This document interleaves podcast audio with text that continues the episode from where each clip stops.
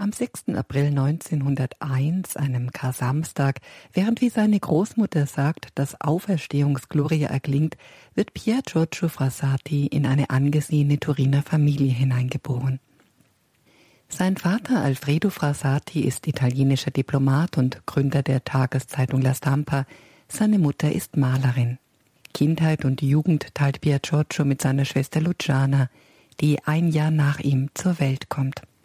Die häusliche Atmosphäre ist geprägt von Anständigkeit, Ehrlichkeit und Pflichtgefühl. Die Mutter führt Pier Giorgio in die Grundzüge des Religiösen ein, wobei man innerhalb der Familie vor allem auf die religiösen Normen und Gebote Wert legt. Der Sohn aber erfasst mit dem Herzen, was man ihn über Leben und Worte des Herrn lehrt. Zu seinem ersten Religionslehrer sagt er, nachdem die rein schulmäßige Pflicht erfüllt ist, und jetzt erzählen Sie mir etwas von Jesus. Im Alter von zehn Jahren empfängt er die erste heilige Kommunion und schreibt sich im gleichen Sommer in die Gemeinschaft der kleinen Rosenkranzfreunde ein. Auf dem Gymnasium fällt ihm vor allem das Fach Latein schwer und er fällt durch, so dass er an das Istituto Sociale der Gesellschaft Jesu wechselt, was für ihn zum Segen wird, denn mit dem Eintritt in diese Schule beginnt sein innerer Aufstieg. Im Laufe der darauf folgenden Jahre tritt er zahlreichen Gemeinschaften bei, wobei seine Zugehörigkeit von echtem Einsatz getragen ist, verbunden mit dem täglichen Besuch der heiligen Messe und dem Kommunionempfang, sowie geprägt von einer lebhaften Beteiligung an den verschiedensten Aktivitäten. Die beste Gelegenheit zur Ausübung der Nächstenliebe findet er in den Vinzenzkonferenzen.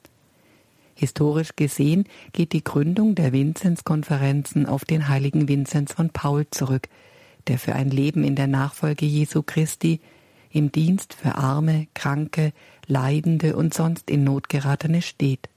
So gilt auch Frassatis Sorge besonders den Bettlern und Kranken, die durch Ehrenamtliche des sozialen Umfeldes wie ihn in ihren eigenen vier Wänden betreut werden.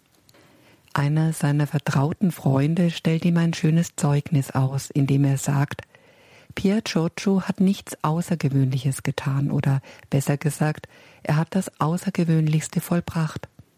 Er hat die Vollkommenheit erreicht auf dem Wege, auf den Gott ihn gestellt hat. Da war kein augenfälliges Heldentum.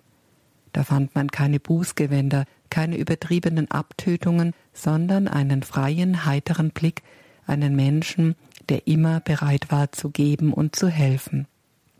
Es ist ihm gelungen, das gerade Gegenteil vom klassischen Typ des Betbruders zu werden, weil er eine große Zahl von wirklichen Tugenden besaß.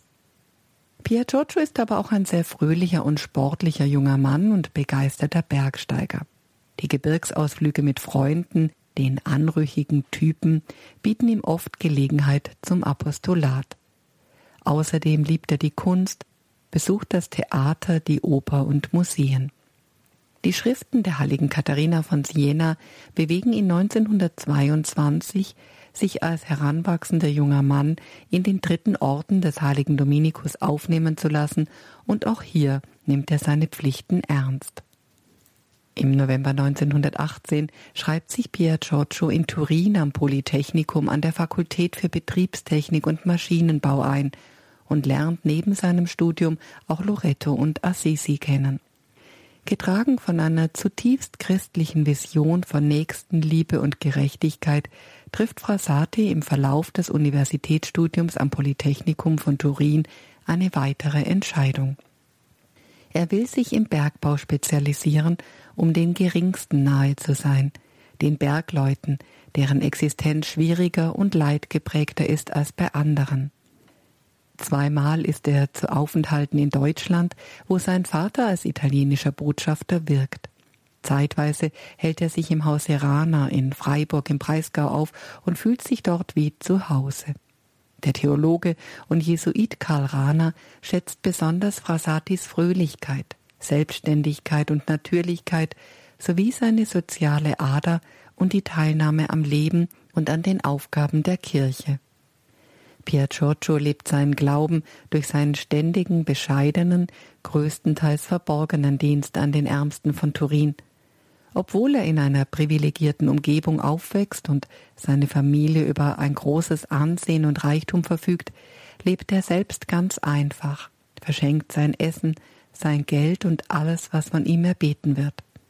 Der junge Mann liebt die Eucharistie und verbringt oft ganze Nächte in der Anbetung vor dem Allerheiligsten.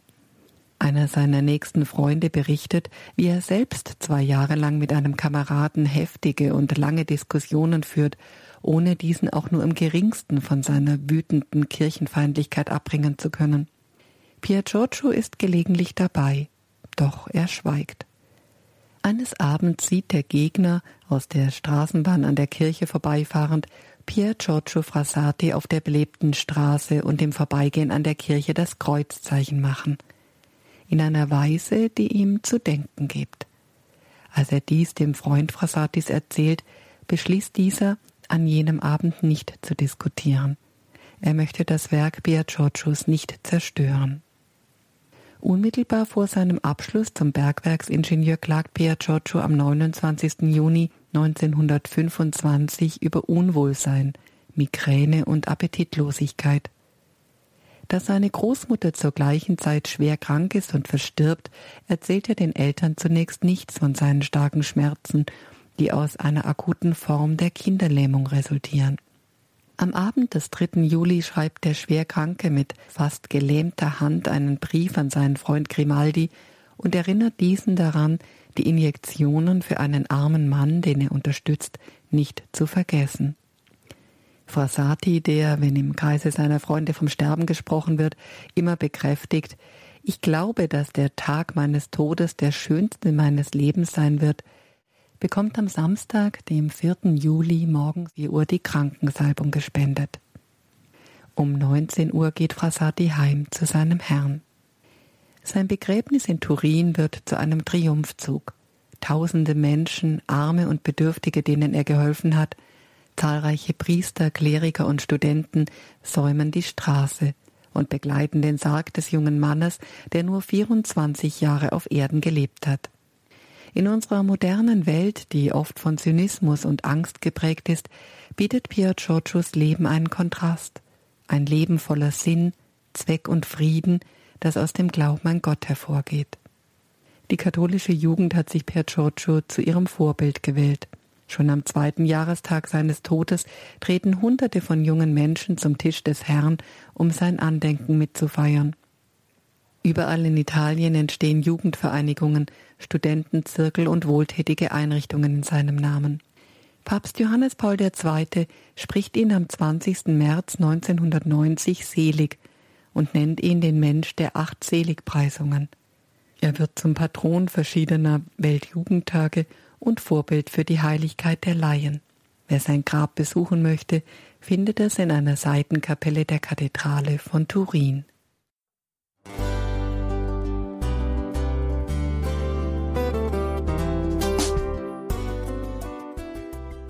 Liebe Zuhörerinnen und Zuhörer, vielen Dank, dass Sie unser CD- und Podcast-Angebot in Anspruch nehmen. Wir freuen uns, dass unsere Sendungen auf diese Weise verbreitet werden. Dieser Dienst ist für Sie kostenlos. Für uns ist er allerdings mit einem nicht unerheblichen finanziellen Aufwand verbunden. Deshalb sind wir für jede Spende dankbar. Alle Bankverbindungen unserer Spendenkontos können Sie über unsere Homepage horeb.org unter dem Menüpunkt Spenden einsehen. Dort besteht auch die Möglichkeit, online zu spenden. Natürlich nach den neuesten Sicherheitsstandards. Sie können diese Informationen auch bei unserem Hörerservice unter der Telefonnummer 08328 921 110 erfragen. Ich wiederhole die Rufnummer 08328 921 110. Vergelt's Gott für Ihre Unterstützung. Ihr Pfarrer Kocher.